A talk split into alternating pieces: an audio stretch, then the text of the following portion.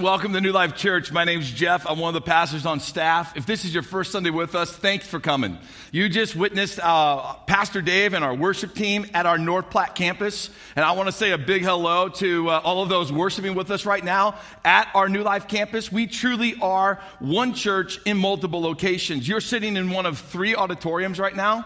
And uh, God's been doing amazing things with three auditoriums and six services every single Sunday. Right now, this summer, the summer of 2017, we've been having record attendance like we've never seen before. In past summers, in like the past 15 years, we've never seen what we're seeing right now. We, we usually, in summertime, we tend to like take a dip like a lot of churches do right? This summer we were praying, we've been praying since the beginning of the year. God, help us figure out. We don't want to lose momentum. God's kingdom doesn't lose momentum. God's kingdom keeps gaining momentum. And so all we wanted to do was just kind of like, can we just level off in summer? And guys, guess what? That's what we've been seeing God do. People staying engaged, God's heart doing incredible things. In fact, last week at New Life Church, eight separate different people committed their life to Jesus Christ and said, I want him to be my Lord and leader. That's exciting. Yes. Man, that's what we're on this earth for. You should be excited about that. There should be something on the inside of you that should first go, wow, that's amazing. And then secondly, go, man, thank you, Jesus, for what you're doing. Right? The mission of the church of Jesus Christ in 2017 is still alive. And it's still impacting the hearts of people. And I'm excited to be a part of it. Thank you so much for being a part of this incredible church. Keep sharing the good news of Jesus with others. All right? Now, listen, if you're one of those eight people and you're back this week, I just want to personally tell you, from my heart to yours, I am so excited, so excited about the commitment that you made last week. Please find a way to get involved in our life groups. Right? Get plugged into life groups. You're going to hear more about those. They're going to start rolling out here um, really quickly. So get plugged into a life group because I want to be a part of helping you grow and helping your life be changed for Jesus Christ. The mission of our church is to see people find Jesus. But that's not it. It doesn't just end there, but also to see their life changed. That's what we're all about here at New Life. And with those eight people and so many others in the past uh, you know, year that have committed your life to Jesus, please maximize all the resources and tools that we have around here so that your life can just take off like a rocket and be more like Jesus. Okay? Are you with me? All right. And if you've been a part of this church for years, and you know somebody that's not in a life group, you make sure that you start talking to them now because when life groups get ready to roll out, we want everybody in a life group so that everybody's life is being changed. All right, so help me with that as well. Uh, we're in our current teaching series called Playlist, all right? And uh, Playlist is really our endeavor to look at some of the songs that we sing, also roll out some new songs, like the song you just heard Pastor Dave and one of our worship teams out in North Platte. That was our North Platte uh, campus um, auditorium, by the way. Um, that song you probably never heard before, but you're going to have an opportunity to worship with it today. We really felt like this was a song that was speaking God's heart for this very moment for our church, and we wanted to roll it out during this playlist teaching series. One of the reasons why we feel like this song is so important for us right now is that the, uh, the objective of this teaching series is to really increase passionate worship when we gather together on Sundays. That's one of the things we want to do. We, we, we want to be a church that's literally passionate about what we believe. I don't know if you've ever met anybody that believes something, but they're not passionate about it. They're not very convincing. right? You know what I'm saying? Um, and so we, we feel like the good news of Jesus Christ is worth being passionate about, not being fake about church. That's not what we're talking about. Not just being soulish about it, just stirring something up on the inside. Because there's times when, you know, you've just cheered when you really didn't want to cheer because everybody else was cheering. We're looking for a miracle that happens inside of the heart where Jesus becomes so real to us that, he, that we can't help but to sing his praise. We can't help but to lift his name up. We can't help but to be excited about him and to live for him wherever we go. That's what playlist is really all about. It's connecting these songs that we sing because music has such a way of manipulating our hearts in a positive direction or in a negative direction. I think we've all experienced this, right? Okay, and so we want to take these songs that are being written by modern day poets that are hearing the very heart of God, that are songwriters writing the very heart of God to his church, and, and, we want to take those things and build them, build the foundation underneath those songs of the biblical backing behind those songs. And that's, that's what I'm wanting to do today. All right, so I just got a secret to tell you though. If you want to stay passionate for Jesus your entire life, I got a secret for you. So just think for a moment is that who you want to be? Right? You want to be passionate for Jesus your entire life? In fact, the secret I'm getting ready to tell you, it won't just maintain your passion for Jesus, it could actually increase your passion for Jesus as you grow older. And the secret really lies with this be more committed to the mission than to the methods. Methods are going to change all the time. And churches are a place where methods have to change. Methods are like the way we preach, the songs that we sing, the way we run our worship service, even the day in which we hold a worship service. Right? So there's so many things about the method that are going to change. And by the way, they have to change because we live in a world that's forever changing. And we want to make sure that the gospel of Jesus Christ, it hits people right in the heart, right where they're at today. We don't want to speak a message, you know, that's going to fly over their heads. We don't want to do something that's going to, you know, like just be old, so old that no one can understand it anymore, right? We want to be current and we want to be relevant. We want to make sure the gospel's impacting the hearts of people. So method is going to change. It's going to change. It's going to keep changing, by the way. And as the years go on, method changes. So if you're more committed to the mission then your passion for Jesus has the ability to increase as the years go on. If you're more committed to the method, then you're going to get stuck someplace in your life, and passion is going to stop right there because the, the church is going to keep going on and it's going to keep being relevant to its community, and you're going to be stuck back here wishing that everybody out here would come back to you and that nothing out here can be good until it comes back to you. And if that's where you get stuck, that's where your passion ends. That's not what God called our lives to be. God called our lives to be an ever increasing, passionate follower of Jesus Christ. So don't be overly committed to the methods. Be life committed to the mission. And the mission at New Life Church, as long as I'm the lead pastor, is going to be this we're going to preach Jesus, we're going to worship Jesus, and we're going to figure out what it means to live a biblical lifestyle. It's pretty simple. It's pretty simple.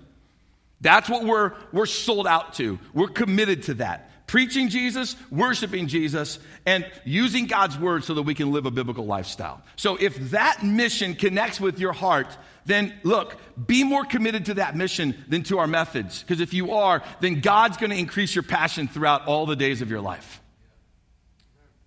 You better write that secret down because you're going to have to remind your face about it sometimes. Because there's going to be things that happen and your face is going to go, Ugh. and then you're going to have to go, I'm more committed to the mission, right? And let's keep preaching Jesus and worshiping Jesus and figuring out what it means to live a biblical lifestyle. This song, No Wonder, really helps us with that. The song No Wonder uh, was written for more of an Easter heart. Like it was written for an Easter service, but then it just kept living beyond Easter. Right? It's a brand, it's a pretty new song. Um, a lot of people don't even know about the song. And so um, it just keeps living, and we decided we wanted to pick it up. And there's a great scripture that kind of like, it gives us a, a great overview, if you will, uh, of this particular song, and it's found in Psalms chapter 16. Here, here's a scripture that gives you an overview of the song No Wonder. In fact, it starts with, No wonder my heart is glad. You just heard the words, No wonder we call him Savior. No wonder my heart is glad and I rejoice. My body rests in safety. For you, you will not leave my soul among the dead, talking to God, right? You will not leave my soul among the dead, or allow your Holy One to rot in the grave, right? Or allow Jesus to rot in the grave. You will show me the way of life, granting me the joy of your presence and the pleasures of living with you forever. It's a great overview to this song, especially when you know that the heart behind the song was written for Easter. This scripture really, it, just, it, it hits the heart of the song when it tells us to have joy and to be secure in the saving grace of Jesus. That Jesus, He's the one who made a way for us to have hope today. The reason why you should have hope today is not because last week you just got a new raise or because last week you just got a new job, or because last week something that you've been, you know, hoping for all of a sudden happened. The reason why you should have hope today is that Jesus, He made a way. And He made a way, as we look at Easter, He made a way on the cross, and He made a way with an empty tomb. And that's why we should have hope today. That's why we should go to the very, some of the, some of the most powerful words, I think, in the entire song, which I want to just use today as a building, as a building spot so I can build on the thesis of the song, the heart behind it, the reason behind it. I want to go to those words. No wonder we call you Savior. Those words, they, they, they hit my heart. They start melting my heart. No wonder we call you Savior. You got to know like the rest of the song to really figure that out. But Savior, like, why do we call Jesus Savior? We call Jesus Savior because Him and Him only, He only has the ability to eradicate the punishment of our sin and to establish us in right relationship with God so that for eternity, we get to spend eternity with God. That's why we call Him Savior. And that's why we don't call anybody else Savior. Savior is a title that's reserved for Jesus Christ alone because without Him, without Him, we were doomed to the punishment of our sin to separate us from God for eternity. And the first two verses of this song, they really kind of like set the stage for why we call Jesus Savior. Those first two verses, they start with this I see my Savior with love in his eyes, his body broken, with no sin to hide. I see my Jesus, eyes blind with blood, his face is crimson, right? His cry is love. These verses of this song, they, they begin to paint the picture of our Savior, Jesus, hanging on the cross with love in his eyes. A lot of people, unfortunately, today, they don't see Jesus looking at them with love in his eyes. They see Jesus looking at them with disdain in his eyes. Some of you are here today. Some of you are listening to me right now at our Kearney campus and at our North Platte campus. And right now, you walked in here going, I, am coming to church trying to appease Jesus because I'm believing somehow, some way that he's looking at me with less than love in his eyes. I got good news for you today. Jesus isn't looking at you with anything else in his eye other than love. Other than love. I mean, I want you to listen to the very first words Jesus spoke when he was hanging on the cross. Hear these words because these words identify his heart. He said, Father, forgive them, for they don't know what they're doing. He didn't say, Father, destroy them because they don't know what they're doing. Father, strike them with lightning as they hang on this cross right now, because I know you can do it. Father, open up the earth and swallow these jokers whole right now. That's not what he said. He said, Father, forgive them because they don't know what they're doing. They don't know that I am the Savior. That's why they put me on this cross. If that was Jesus' first words from the cross, what do you think his words are towards you today? If that's his real heart hanging there on the cross in agony and in pain, when you and me get pushed to a point of agony and pain, is, is the, are those the first words that tend to come out of our mouth? Don't quote the first words that come out of your mouth right now, please. But the first words for Jesus were forgive them. See, Jesus doesn't have disdain in his eyes for you, he has love in his eyes for you. And as we look at Jesus hanging on the cross, we see a perfect Savior with no sin to hide. Guys, the power of the cross is powerful because there's a sinless Savior hanging on it. One who had no sin, one who was spoken of as like a perfect lamb. Why would they call Jesus the perfect lamb who gave his life and sacrificed his life for the sins of humanity? because they were equating Jesus back to an Old Testament practice for the forgiveness of sin. That in the Old Testament, you and me would have to bring a lamb to the temple and offer the lamb, which was, by the way, the perfect lamb, the best of the best lambs that you have. Not the worst, not the one with the limp, right? Not the one with the weird eye, all right, that looked off someplace, right? Not the one that had a, you know, you know, a big ear. No, the perfect one. The one that was spotless. The one that was like the most pristine. The one you could take to the market and get the most money for. That was the lamb, and you took it to the temple and they offered it as, as a sacrifice for your sin. And then Jesus, hanging on the cross, becomes the perfect sacrifice. He actually becomes the ultimate sacrifice for our sin. Three years before Jesus hangs on the cross, John the Baptist who was proclaiming that the Savior, Jesus, was on his way to come. That was his whole mission, John the Baptist. Right? If you don't know about John the Baptist, look him up, read him in some of the early portions of the Gospels. That means in the early portions of, you know, the first four books of the New Testament Matthew, Mark, Luke, and John. You can read about this guy. He's off the charts cool, right? But he he just says that, you know, Jesus is coming. Here's what he says about Jesus the very first time he sees him, three years before Jesus, the Lamb, hangs on the cross. Listen to these words in John 1 Look, the Lamb of God who takes away the sin of the world.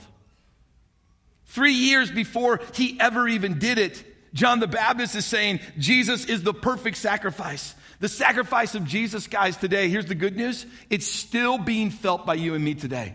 Like the sacrifice of the perfect lamb, Jesus, who hangs on the cross, is still be is still in effect today. It's covering my sins, it's covering the multitude of your sins, right? It's covering the sins of humanity. That's why Jesus, our Savior, no wonder we call him Savior, because he covers all of our sins.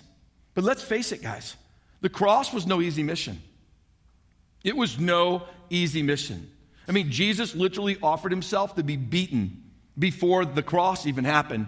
And the beating that he sustained was so brutal that, that many scholars believe most people would have died before the cross ever came. With the scourging, with the beating, right? With, with, the, uh, with the whipping, with, with all of the weight of the cross member of the cross hanging on him, or previously being nailed to it, possibly, or at least roped to it so he can't get away from it. And when he falls, there's nothing to stop his face from, from you know, flying into the brick of the streets of Jerusalem.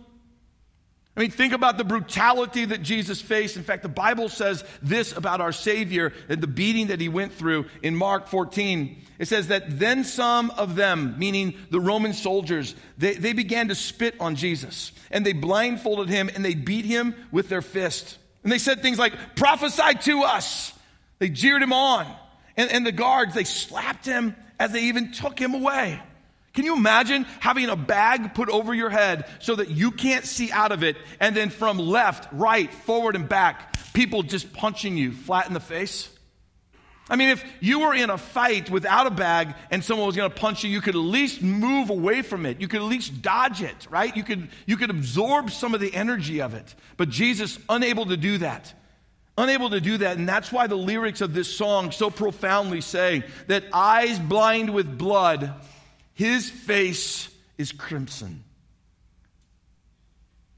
The eyes of Jesus as he hung on that cross, as he looked down upon those people through the blood stain in his eyes and the blood that was running down his face into his eye, potentially hardly being able to see, maybe even through one eye, as the other one had been swollen up or had blood running through it by the crown that they put on his head. And it's through that little glimpse that he had of humanity that he said, Father, forgive them.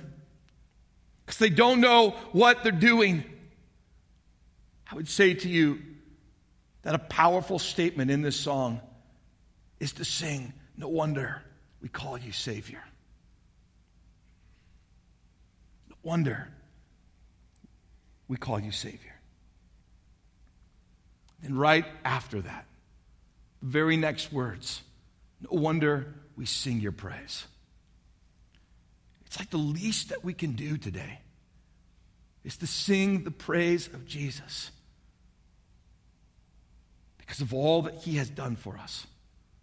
And immediately after this sermon, in all of our venues, our worship teams are going to lead us in this song, and they're going to give you the opportunity to take this song with all of its biblical backing and to lift your voice and to proclaim.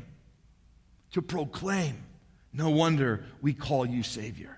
No wonder we sing your praise. My question to you is this Are you ready to do it? If there's something standing between you and God today, lay that down right now. Don't wait for the end of this service. Don't wait for some other moment to come later in the week or some other Sunday to come. You lay it down now. Don't miss out on the moment of which we're getting ready to experience together a powerful, profound moment where we finally proclaim with unity in our voice and a pro- proclamation upon our lips no wonder we call you Savior. There's no one like you. There never has been, and there never will be. But the next powerful statement that I would like to build on today, it comes from the bridge of the song, and it says these profound words See the light tearing through the darkness, and hear the roar of the rugged cross.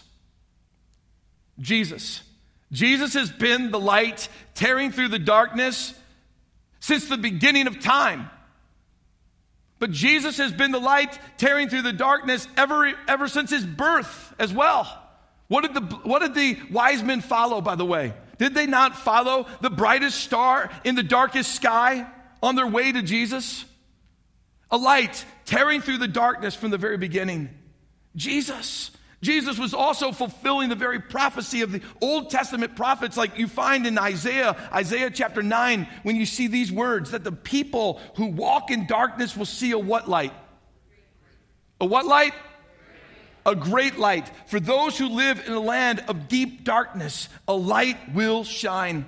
Now that's verse 2. Verse 1 was talking about a future light to come. Oh, and by the way, it actually pinpointed where the light would be Guess what word it used? It used the word Galilee.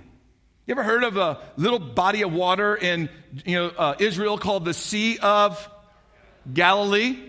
That's where Jesus starts his ministry. That's where Jesus goes to when he picks his very first disciples. That's where Jesus goes to, to Galilee, a light coming, coming out of the darkness for people that are in darkness, a light that's coming from the region of Galilee. In fact, Matthew, in Matthew chapter 4, one of the disciples of Jesus, he goes back to this portion of scripture in Isaiah after he knows who Jesus is, and he goes, This is talking about my Savior. This passage is talking about my Jesus. And Jesus, when he begins his ministry in Galilee, he fulfills the very prophecy of the one bringing the light to people that are in darkness. In fact, Jesus doesn't stop there with that, you know, kind of connection from an ancient scripture and fulfilling it. Jesus actually says that I am the light. In John chapter 12, verse 46, Jesus says, I've come as a what? A light to shine in this dark world so that all who would put their trust in me will no longer remain in the darkness. Jesus, the light. Because Jesus is the light, Jesus can heal our state of darkness, church. That means that Jesus can heal the punishment of our sin today. Because Jesus is the light, he can heal it. It kind of reminds me of like what an MRI or what an x ray does. I know that they don't project light, but guess what they're able to do? They're able to look underneath the darkness of our skin where light doesn't go. They're able to look into this dark state inside of me, and they're able to give doctors some accurate, you know, ability to see inside of the darkness that rests underneath this outer shell of skin, and they're able to see what's wrong, and they're able to make corrections. And in the same way, the light of Jesus, it's penetrated the darkness of our sin, and it brought healing to our brokenness. That's what Jesus is doing. He's going beyond the darkness of the, of the outer shell what you and me see. And he goes into the dark place inside the heart, which is hard for you and me to interpret in each other. But Jesus goes there and he sees the heart and he sees the corruptness of it and he sees the wickedness of it. And he goes, I went to the cross to cover that. And he gets into the heart and he heals the heart. That's the work that Jesus does. But he only does that for those who choose him. John chapter 8, Jesus said these words he spoke to the people once more and he said, I am the light of the world. Look at these words. Read these with me. If you follow me, that's a key. If you follow me, you won't have to walk in what? Darkness, because you will have the light that leads to life.